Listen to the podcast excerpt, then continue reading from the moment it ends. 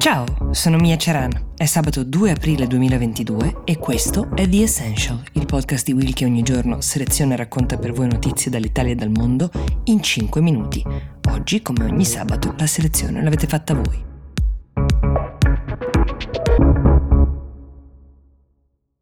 Partiamo dalla richiesta di Nicole Mercurio e di Chiara Casolo, ma anche di altri ascoltatori che nel corso delle settimane ci hanno chiesto conto di un'emergenza che purtroppo è passata un po' in secondo piano allo scoppio della guerra in Ucraina. Sto parlando dell'Afghanistan. Purtroppo le cose non sono migliorate affatto negli ultimi mesi, anzi, dell'economia del paese, che era appesa agli aiuti ai fondi internazionali, che sono stati in parte congelati, vi avevo già parlato su The Essential. Tornerò a parlarvene anche oggi, però ci sono due temi cruciali che ci dicono molto di quello che sta accadendo in questo momento nel paese. Il primo riguarda il sistema sanitario che prima del ritorno dei talebani si fondava tutto tutto sui contributi, sui fondi esteri che arrivavano al governo del paese e che sono venuti a mancare nel momento in cui c'è stato l'avvicendamento che poi ha visto il ritorno uh, dei talebani. Nel momento in cui questi fondi sono stati sospesi, i talebani non sono stati più in grado di finanziare la sanità uh, e gli ospedali sono rapidamente arrivati al collasso. Gli ospedali ma anche alcuni presidi medici che si occupavano non solo dei malati come accade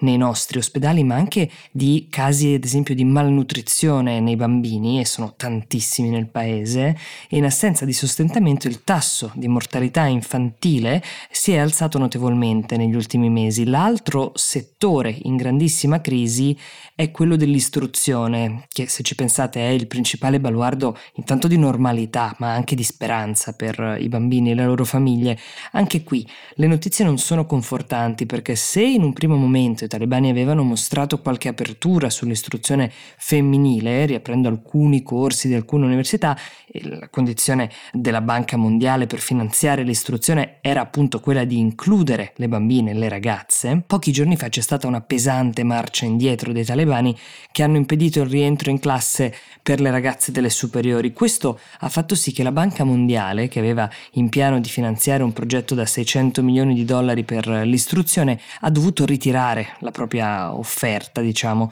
La ragione adotta dai talebani per questo cambio di direzione è stata formalmente la scelta delle divise per le ragazze che nella loro opinione dovevano essere riviste in ottemperanza delle norme della Sharia e della tradizione afghana, a differenza di quanto invece accadeva negli ultimi vent'anni durante i quali i talebani non erano al potere. Questa notizia, oltre che a generare un'ondata trasversale di indignazione nella comunità internazionale, ha anche dato vita ad una serie di proteste molto coraggiose di cittadini uh, afghani davanti al Ministero dell'Educazione di Kabul per chiedere la riapertura delle scuole. È una scelta molto difficile quella di chi finanzia i paesi con un regime come quello talebano, perché distribuire fondi senza condizioni equivale spesso ad aumentare il potere di questi regimi, mentre per la Banca Mondiale l'obiettivo centrale è equiparare i diritti per quanto possibile, o almeno questo è uno degli obiettivi chiave di quello che si chiama Afghanistan Reconstruction Trust Fund, è anche noto con l'acronimo ARTF, potreste sentirne parlare così, è stato congelato immediatamente alla presa del potere dei talebani e sembrava poter essere sbloccato agli inizi di marzo, almeno così era stato annunciato, per finanziare appunto bisogni urgenti come l'istruzione, l'agricoltura e la salute. E questi fondi, secondo il piano, non sarebbero stati amministrati direttamente dalle autorità talebane, qui il nodo, ma dalle agenzie delle Nazioni Unite e dai vari gruppi di aiuto che si trovano in loco. Quindi per ora tutto è fermo in un'emergenza di proporzioni bibliche, in attesa che anche qui una trattativa faccia ripartire la vita di milioni di persone. Cosa ne è stato della Brexit a distanza di cinque anni da quel fatidico referendum in cui il popolo britannico ha scelto di lasciare l'Unione Europea? Per dare una risposta a Francesco Bizzotto, che ci scrive, proviamo a partire da un numero. Nel 2021 il PIL del Regno Unito è cresciuto del 7,5%.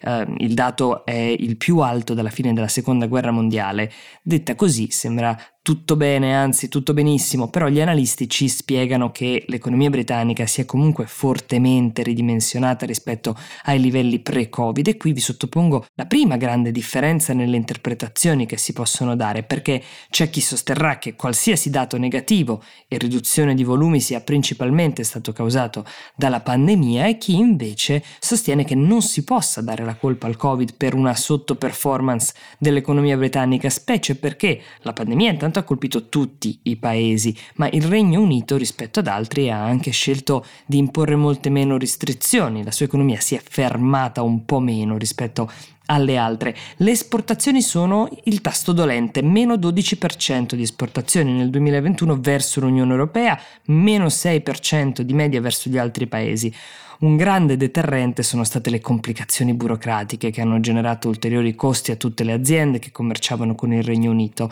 Ve ne ho parlato anche in The Essential di quelle file chilometriche di camion in coda in attesa che venissero controllati i documenti e merci che viaggiavano per uscire dal paese. Altro tema chiave è la carenza di manodopera e di lavoratori. Ricordate che uh, le preoccupazioni per gli autotrasportatori o i macellatori hanno tenuto in scacco uh, molti settori dell'economia lavoratori che tra l'altro se vivevano già nel Regno Unito hanno intanto perso una serie di vantaggi e quindi se ne sono andati o eh, vivendo altrove non sono incentivati a venire a vivere nel Regno Unito. A tutte queste complicazioni, come anche per il nostro paese, si sommano le difficoltà di riperimento delle materie prime, di prezzi dell'energia lievitati.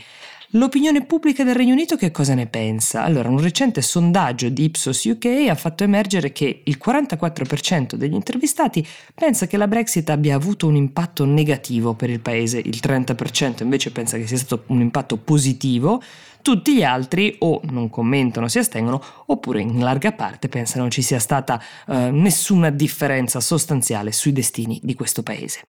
In chiusura oggi vi segnalo che The Essential, insieme ad altri podcast della famiglia uh, di Will che continua a crescere, è stato nominato per il Pod Awards, un premio organizzato per celebrare i migliori podcast italiani. Se volete votarci, ci trovate in ben sei categorie, The Essential per miglior host e miglior podcast news, potete farlo con il link che trovate nella descrizione qui sotto. Io vi auguro un buon fine settimana e vi do appuntamento a lunedì.